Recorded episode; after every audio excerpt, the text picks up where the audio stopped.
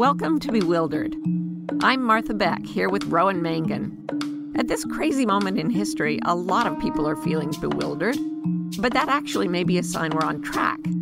Human culture teaches us to come to consensus, but nature, our own true nature, helps us come to our senses. Rowan and I believe that the best way to figure it all out is by going through bewilderment into bewilderment. That's why we're here. So, Marty, I think there's a pretty good chance that our listeners are out there going, oh, wow, I have a lot of cultural messages in my head, and Mhm. it's not that easy to access the voice of my true nature. Yes. And yes. I don't know, they might be thinking, is there anything else that I could do other than listening to this podcast to help me learn to listen to my heart? Well, I had this question even as a young child. I would ha- say, I am not happy. And people would say, Well, it's all in your head. And I'd be like, I know, get it out of my head. But nobody could really help me do that. And so um, in my 20s, I sort of made up a system to help me detach from cultural messages and connect with my true nature. And it ended up being my career as a life coach and then training people to do the same thing. And I think that, you know, it's just like people who feel the urge to heal themselves, heal, help others heal, and heal the world. Hmm. That this this term life coach sort of slots into that in our culture. And people take the training to hang out a shingle and become life coaches. People take the training because it's like getting life coaching.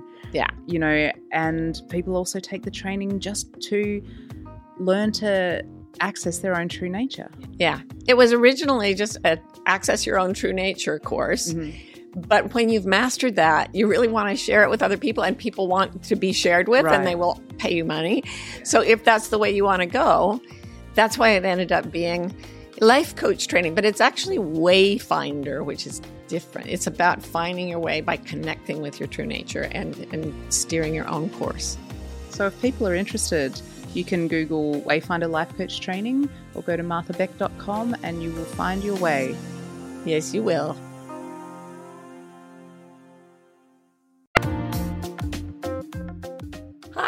I'm Martha Beck. And I'm Rowan Mangan. This is episode four of Bewildered, the podcast for people trying to figure it out. I know I'm certainly trying to figure it out. Martha, have you got everything figured out still? You know, I did. I thought I had a couple of days ago. I was like, "Oh my god, I've got it!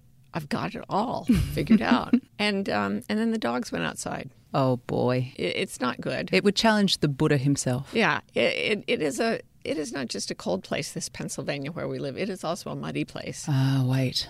and it is a place rife with wildlife. And you know what wildlife leaves about? Uh, like they forget umbrellas. Um, Well, there's that. they drop that coins sure. out of their pockets. And their little, um, we have a little return box for that. But no, they leave poop. They leave poop everywhere.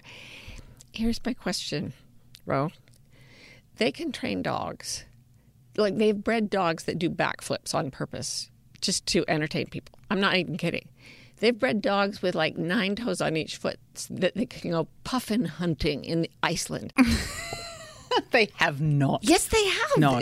You should look it up. They they're so weird. They have so many toes, and they can dislocate their own shoulders so that they can crawl backwards in small tunnels. Oh my god. They can breed dogs to do anything, but they cannot stop a dog from running into the woods and rolling in poop. Every dog ever bred, I swear to God, will run into the woods, find an animal that has died of diarrhea in its own poop.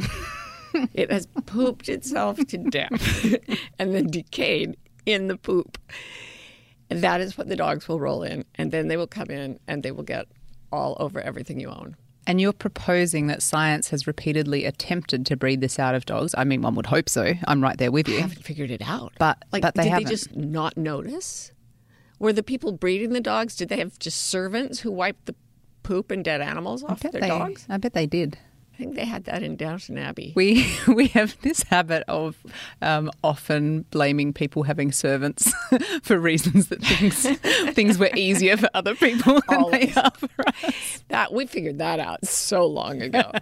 so I haven't. I haven't. I'm trying. If anybody out there wants to tell us why they have not bred the poop lust out of dogs, I'm still trying to figure it out. What about what about you? You got it all figured out? You know, I, don't. I, I can't say that I do. The thing that I have been really puzzling over in the last few days is um, you know, like I have this cool thing in my office where my screensaver is it pulls my favorite photos out of my phone, and I swear to God, I get entranced by that for hours. I and also get entranced. I know it's it. lovely, isn't it? And it does this little slideshow, and there's like eight or six or eight tiles up there at a time, and you just go, "Oh, I remember that." And then sometimes you go, "I have no memory of that. When did that happen?" And I started to think we have cloud storage. We can put any old thing up there. We can. And I just don't know how to ever bring it down again. Like I- I'm thinking, you know, we it's just an interesting relationship that we now have with time, where you know, oh, it's so great. We can just take a bunch of photos, and then we don't risk, you know, any of them turning out crap. We can see how they look at the beginning, but you will never have time ever to look at all your memories that you have so mm. cleverly recorded. Ah. You know, like it's just a sort of unmanageable unless you put a lot of time or deep, deep systems in. You will never have time to look at your memories. Wow. That just uh, that feels like a mic drop. I think you just figured it all out. My You will gosh, I have time. feel a strange golden light pulsating. Oh my out God, of my body. Gone. it's it. Isn't it funny that uh, there's one theory of psychology? They say we don't actually want things for themselves. We're out looking for memories. Everything we think we want to do, we're actually going out so that we can have the memory of doing it. I'm not so sure because we don't have time to look at our memories. But we can we can collect memories as memories. We just can't put them in the cloud and ever like bring them down again. Get a little hook and bring them down out of the cloud. Not all of them. Whereas I don't know for memories themselves though, like the memories that we record on the internal. So, if your personality and your being is everything you remember in your life, and mm-hmm. you've put like a ton of it on the cloud, but mm-hmm. you can't remember most of it, mm-hmm. does that mean that your fundamental identity is now in the cloud and not in your body? Whoa. Whoa. Figure that one out. Oh, that gives me chills. But then on the other hand, they do say if you remember Woodstock, you weren't there. So there's always that factor of not remembering all our memories. The other strange thing, you know, though, is that we only started doing, like, this is quite a recent phenomenon. So I have more memories in the last five years in, you know, like actual images, actual data than I have had in my whole life. I read recently that uh, 90% of all photographs ever taken were taken this year. Shut the front door. right? Like they used to have to set up a whole booth and get a man who was willing to die, put his head in a, in a box, uh, you know, put a muffler on it, and then uh, like. And that was just up. the, the sort of fun for the afternoon. That was just the sideshow. My great grandfather and his three Mormon wives standing there, w- stock still for like a month and a half, while a photographer risked his life to take pictures. So we only have one picture of that. But if they were here now, we'd have a, like several dozen. It's true. It's If true. they We were would here have now, more. it'd be frightening, actually. It's weird to think of like ancient Mormone- Mormoneers, Mormon pioneers, Mormoneers. it's Martha and the Mormoneers coming live to your city this Whether you want us or not. and uh, thinking of those guys like taking selfies, you know, just Yeah. using Instagram filters and putting little mouse noses and ears on their faces and stuff. It would have been so different. Maybe they would have lightened up a bit. You'd think. These do not look like happy people. Karen said, Karen, our beloved, um, said, We've been speculating because we do have some Mormon neighbours. Ooh, I don't know if I should talk about this. Yeah, I can talk about I it. love them. They're wonderful. They're awesome, but they do have just suddenly a van, like a hmm. beige 80s child molester van, that has just appeared at, at their house, but it's like parked oddly away from the house. And Karen said, and I am quoting this directly, she said, Yeah, I think a Christmas uncle is sleeping in it. and they're not letting him in the house. And I am just so delighted by this notion of a Christmas uncle. Everyone should have one, but they can't come in the house. they can't come in the house. You just throw pieces of pie at the van and they run out and get it off the snow. Well, that's if they've been a good Christmas uncle. That's true. Yeah, Karen thinks the Christmas uncle is frozen to death by now. I wouldn't doubt it. Hmm. Just like the Mormon pioneers, really, when you like think the about it. Mormoneers. Everyone should have a. Mormoneer pioneer uncle. We could take pictures of him, throw it into the cloud, and fail to remember him. you see, it all comes around, Ro, if you just follow the logic. And I tell you what, following the logic of one of these conversations is, you know, it takes it takes Harvard. Drink! Drink. Does it count? Do they get to drink if you say I went to Harvard instead of me? Maybe if I say it looking at you really pointedly, because they can hear that in my voice. Uh, Like, do it again. Oh no, what did I say? to follow the logic yeah. of one of these conversations we have, you would have to go to Harvard. And then I say, and it's great because it's like you brought it up. You know what? My Christmas uncle went to Harvard. oh wait, no, it was me.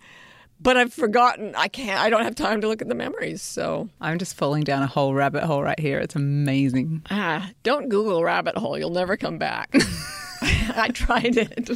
I fell backwards up into the cloud.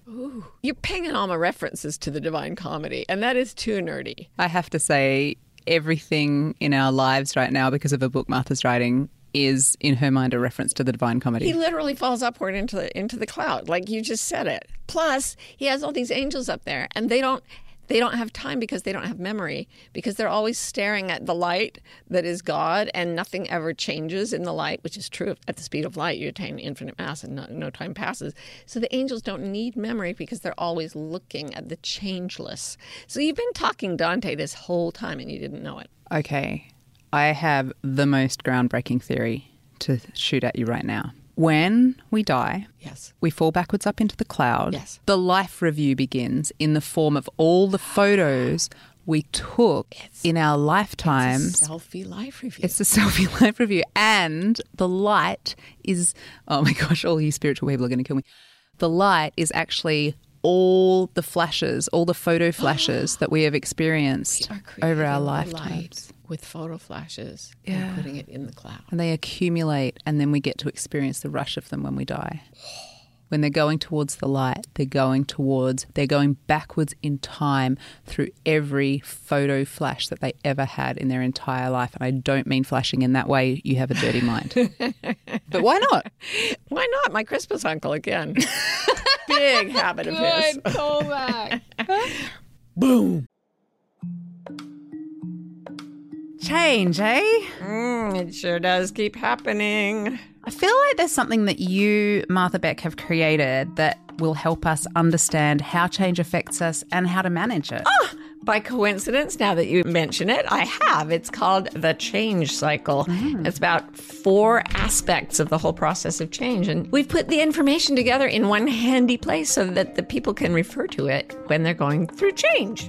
And you know what else? We also made podcast episodes about each of the four squares in the cycle that are also on this new page that we've made for the peoples. Well, how remarkable is that? All right, you can find out all about the change cycle at marthabeck.com slash change. Okay, what are we talking about? Yeah, well, let's hope it makes a bit more sense than this. We spoke to Carmen this week, who um, is someone we know and who is having something that she's trying to figure out. What is she trying to figure out? Well, she said this I'm trying to figure out how to rest in a world that wants you to constantly be moving. I find it hard to let myself rest without feeling the need to justify myself. Yikes. I can feel that. Me too. Yeah. Yeah. So, what we do in this podcast, you might remember, is we're trying to help people move from bewilderment, where Carmen is right now, to bewilderment, where she's responding not to culture, but to her wild, true nature. So, Carmen doesn't know how to rest without feeling she has to justify it. What would we say is the cultural context for Carmen's bewilderment, Marty? Oh, do not get me started. Oh, you just did. I just did. Oops. There I went. Well, long ago, there was a man named Max Weber. He was a German sociologist, the founder of sociology. And what he did notice is that Americans are obsessed with productivity. He wrote a book called The American Ethic and the. uh, wait, I forgot. Spirit of Capitalism. Something like that. The American Ethic and the Spirit of Capitalism. And it was all about how Americans felt like you can tell who God likes by how much stuff they have. So Americans went nuts trying to prove that they were good by creating mountains of stuff. And it was so depressing to Max Weber. He literally said, We're going into an iron cage. There's no comfort in here. There's just, we, we'll end up robots. And then he went to sleep for like three years and couldn't get out of bed. So he was worried about the mountain of stuff or the cost it takes to participate in the mountain of stuff he was kind of worried economy. that the joy of human life would go away because the obsession with productivity would eat us. right. So the productivity is linked to the stuff. Exactly. Mm. It's all about material stuff. So, mm. like when Henry David Thoreau wrote in Walden, he wrote the the majority of men lead lives of quiet desperation. Remember? I do. And he was actually talking about the Industrial Revolution and the factories. And it mm. was factories that pulled people out of their houses and put them in these horrible workplaces where they just like played with widgets all day long. Not usually that quiet in those factories, though, was it? Marty Moo, more of a like noisy, clangy desperation. I'm just flashing back to a factory I went to in China, like in the 80s. Oh my God, me too. That's amazing. You were you were actually there as a neonate. You were a little tiny newborn, but they had this big a factory, that we went to do research on, and the communists had built this factory to create all these wonderful machines. But the one thing they left out was there was no electricity at all. Oh. So all these people, comrades, were sent. They were all sent to the factory. Where they would lie on the machines and sleep all day. I kid you not. We just walked through this factory full of people sleeping on machines that could not work. that is such a nice reversal of this like sweatshop kind of cliche. I think I just figured it out.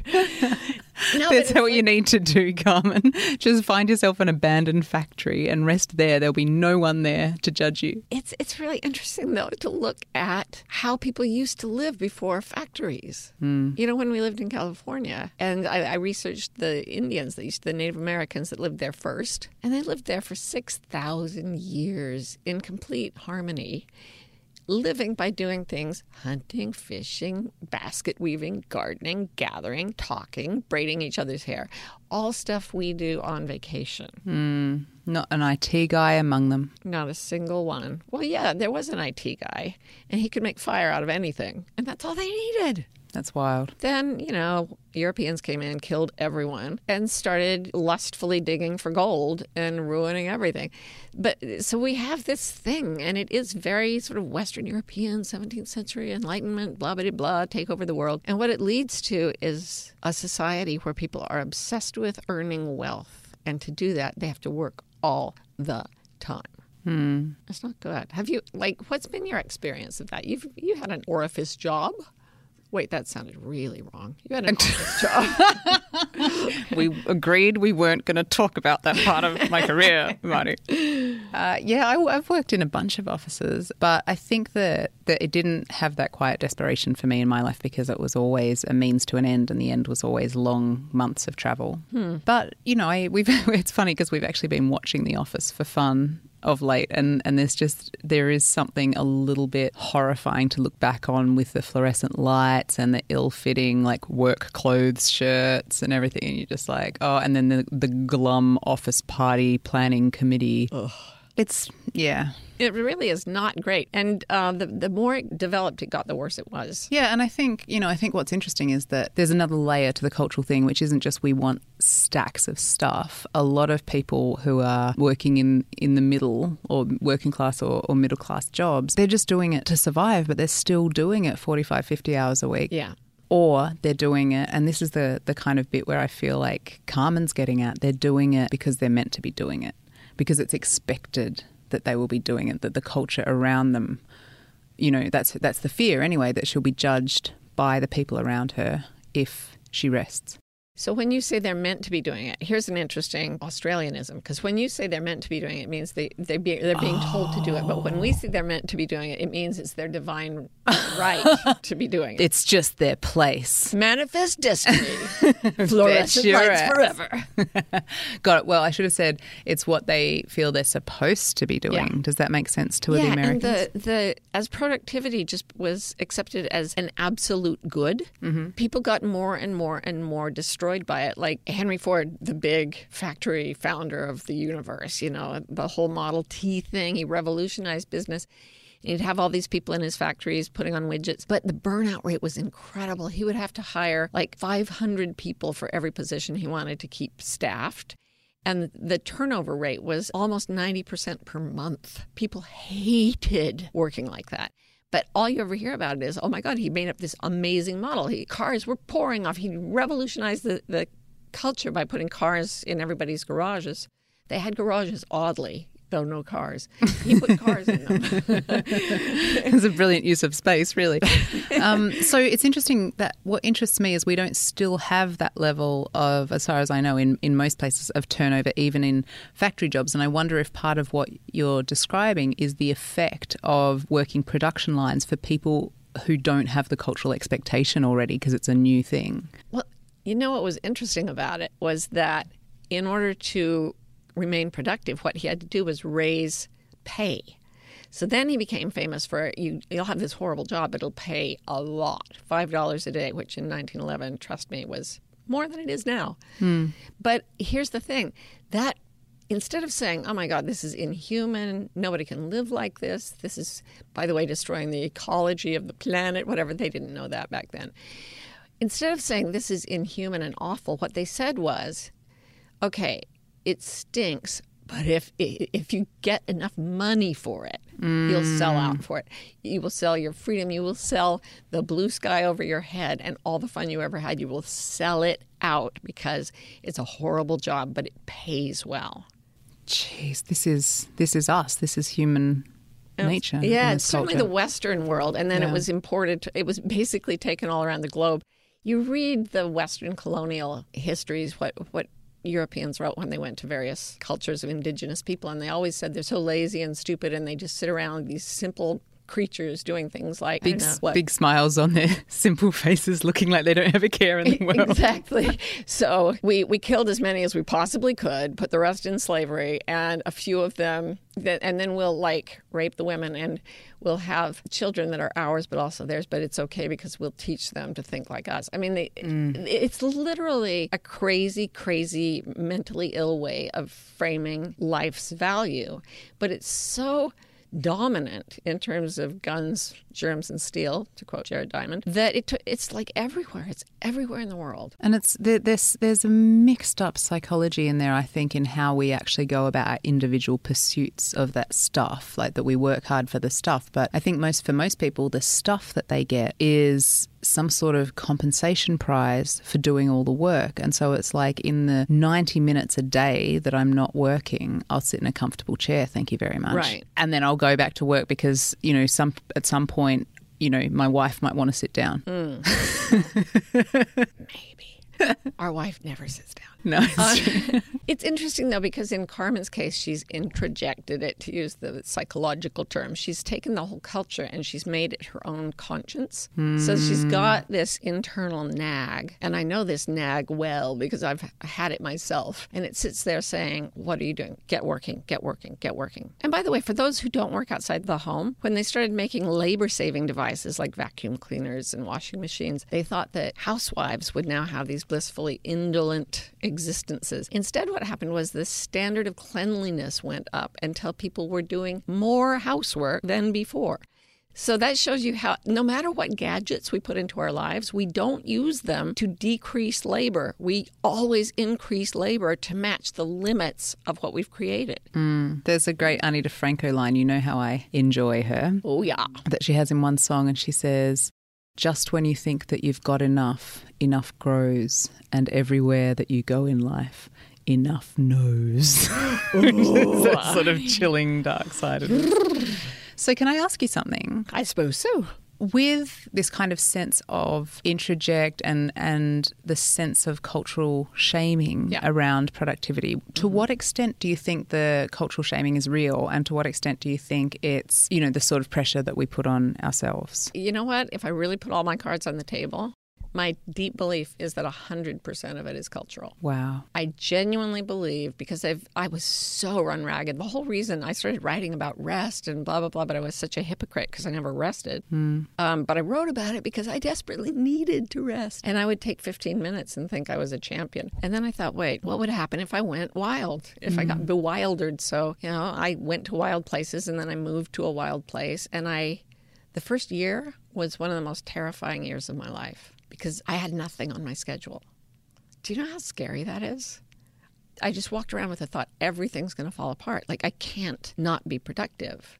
I when I was at Harvard, did I tell you I went to Harvard? Drink. I used to just not plan to go to bed on Wednesdays and Saturdays. I worked two all-nighters a week until my body gave out and then I just kept trying. But, you know, I was 50 when I moved to the woods. And that first year, I was so scared because there was so much culture saying everything will fall apart unless you work. And after a year, I had realized while wandering through the forest that in the ecosystem of a human life, if we can let go enough, we will be provided for. And I know that sounds hypocritical coming from a privileged white, you know, I, I get that I'm privileged. But I honestly believe that if we're willing to let go and trust the forces of the universe, what we're meant to do will come to us as naturally and as beautifully as the hunting, fishing, basket weaving, far- gardening things that kept humanity alive for hundreds of thousands of years. Yeah, I see how you came from consensus to your senses in those woods over that year and went through the scary fire of that fear yeah. of not being productive. But you know, I think that what you're saying about you you'll be led to what you should do if you rest. There's a couple of things for me. One is that I don't really understand how someone does that who's not going to wander in the woods for True. a year because I happen to know Carmen and I know that she loves her work. Mm. So it's only about, she's not in a life of quiet desperation. She's right. just works too much. Yeah. And so if it's a question of integrating, mm-hmm rather than cutting off the productivity. How would we recommend Carmen come from the consensus of the culture that says you must work all the time and that she feels in herself yeah. to for her to come to her senses? That's such a great question. And it really is I I love Marie Kondo's life-changing magic of tidying up. Everybody went nuts over that book because she believes that you should pick up an object and if it doesn't spark joy, you don't need to own it. If it does spark joy, it doesn't matter what it is, keep it. But if it doesn't spark joy, it doesn't matter if it's your, I don't know, your holiday uncle. Get rid of it. and the van. The van sparks joy, the uncle not so much. I'm keeping the van, getting rid of the uncle. but I really do believe, see, I came back and a lot of the things I'd been doing, like right, I'm writing a book right now. I've written a lot of books. I didn't enjoy it. I enjoy this mm. so much because my whole life was like, touch it. Does it spark joy? That sounded really wrong. That sounded like something that would happen in the van. I think you've just given a new line to perverts all over the world. touch it. Does that spark joy? oh my gosh. Hello, the lovely peoples. This is Marty, Martha, inviting you to a free masterclass that I have made called Five Paths to Your Purpose. Probably the most common question I get from people is How do I find my purpose? Why don't I feel that I'm on purpose?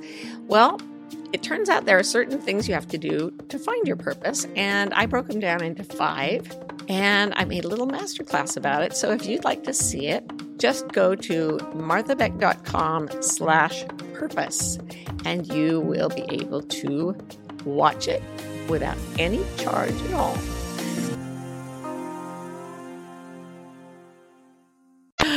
so anyway, it's it's so weird because I do the same things, but like now we go to New York City, which used to be a place that you know the city that never sleeps, and I would go there and just get so manic and so wired and so crazed, and and I'd have to rest and rest. Now we go there and it's it's like skiing or something. It's riding the energy of of so many millions of humans and I can't take it for very long, but it's actually joyful for me. The very same things are joyful when they're done from a place of really deeply assessing your own joy. Mm. Like when you were working in offices and stuff. From what you said earlier, you'd plan these long trips, right? And you knew you were earning toward these trips and you loved the travel. So, did the work itself spark joy because of the travel coming up? or did it not at all? And it was just like, Ugh. It was neither. It was that, that that those particular early jobs in my twenties were you just went to work. Like that was what you did. You made the most of it. You know, if you got a bit of a chat with your colleagues, that was good but yeah, I mean, definitely holding. I mean, I couldn't have done it forever. I was in a call center. Um, but you know, later on, call on, center, not a coal center. She wasn't mining for coal.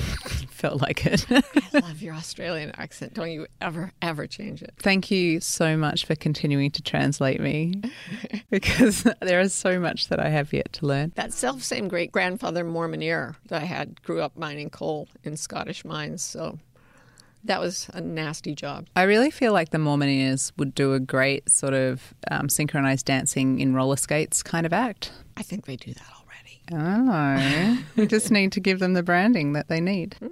Yeah, okay. So, yeah, so if it sparks joy, then you do it to the extent that it sparks joy. And here's the thing once you get that straight, it's actually pretty easy, unless, and this is the big unless, and I don't know what it's like for Carmen, but for most people, it's huge you start to follow your joy, and then other people see you following your joy and saying no to things that don't spark joy. And that's when things get nasty because the culture is so geared, especially if you're male, by the way. Most of my coaches are female, partly because men are being more intensely scrutinized and shamed for doing different jobs.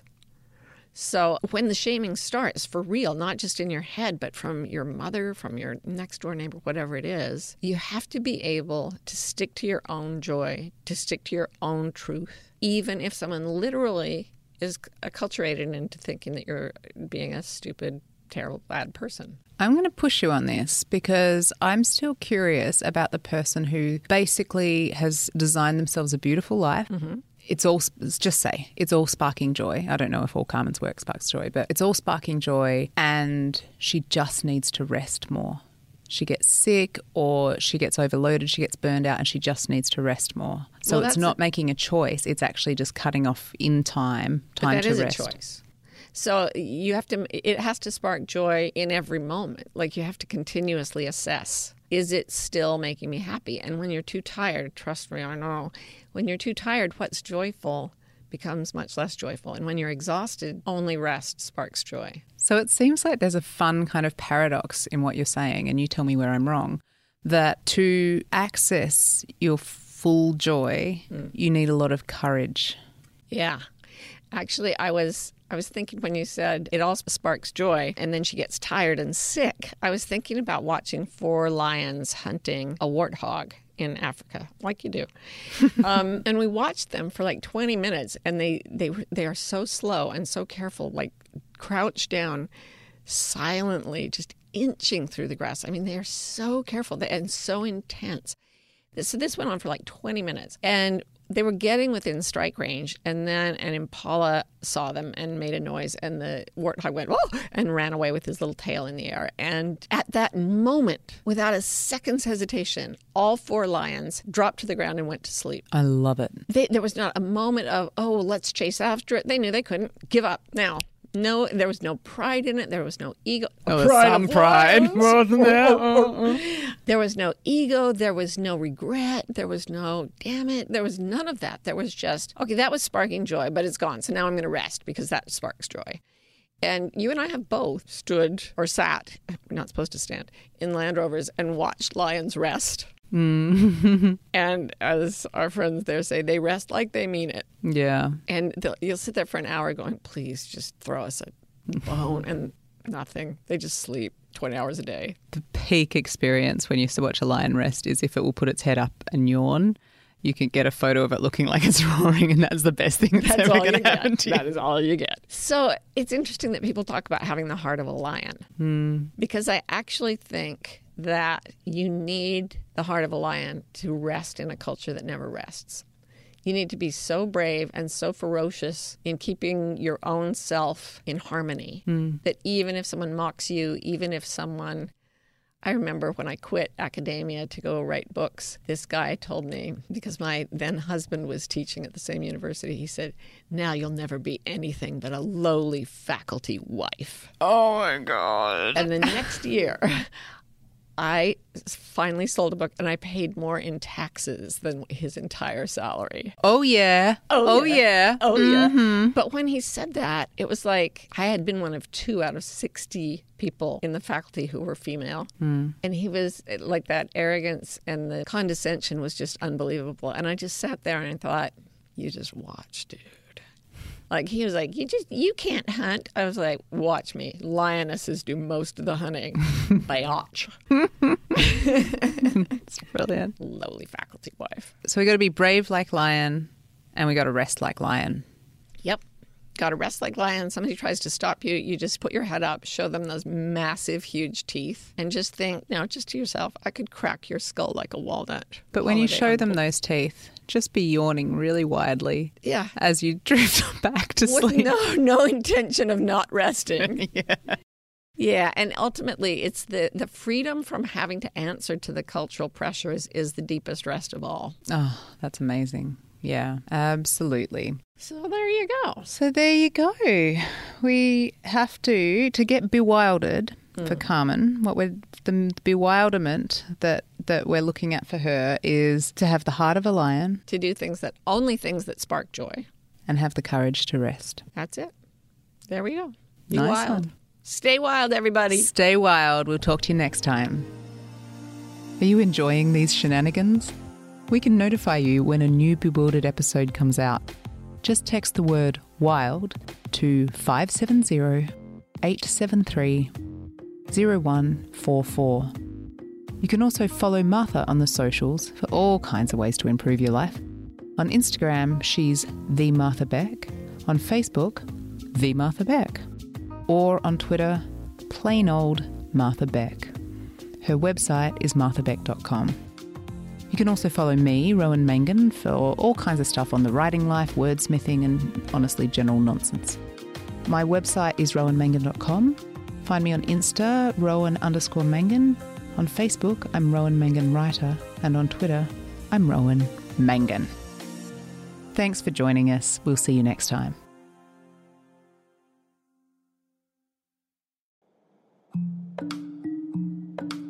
You know, what I'm seeing out in the world is a lot of fear and a growing amount of despair. Maybe you're feeling that way too, because the ways our culture has taught us to navigate the world, to navigate our lives, they are failing us.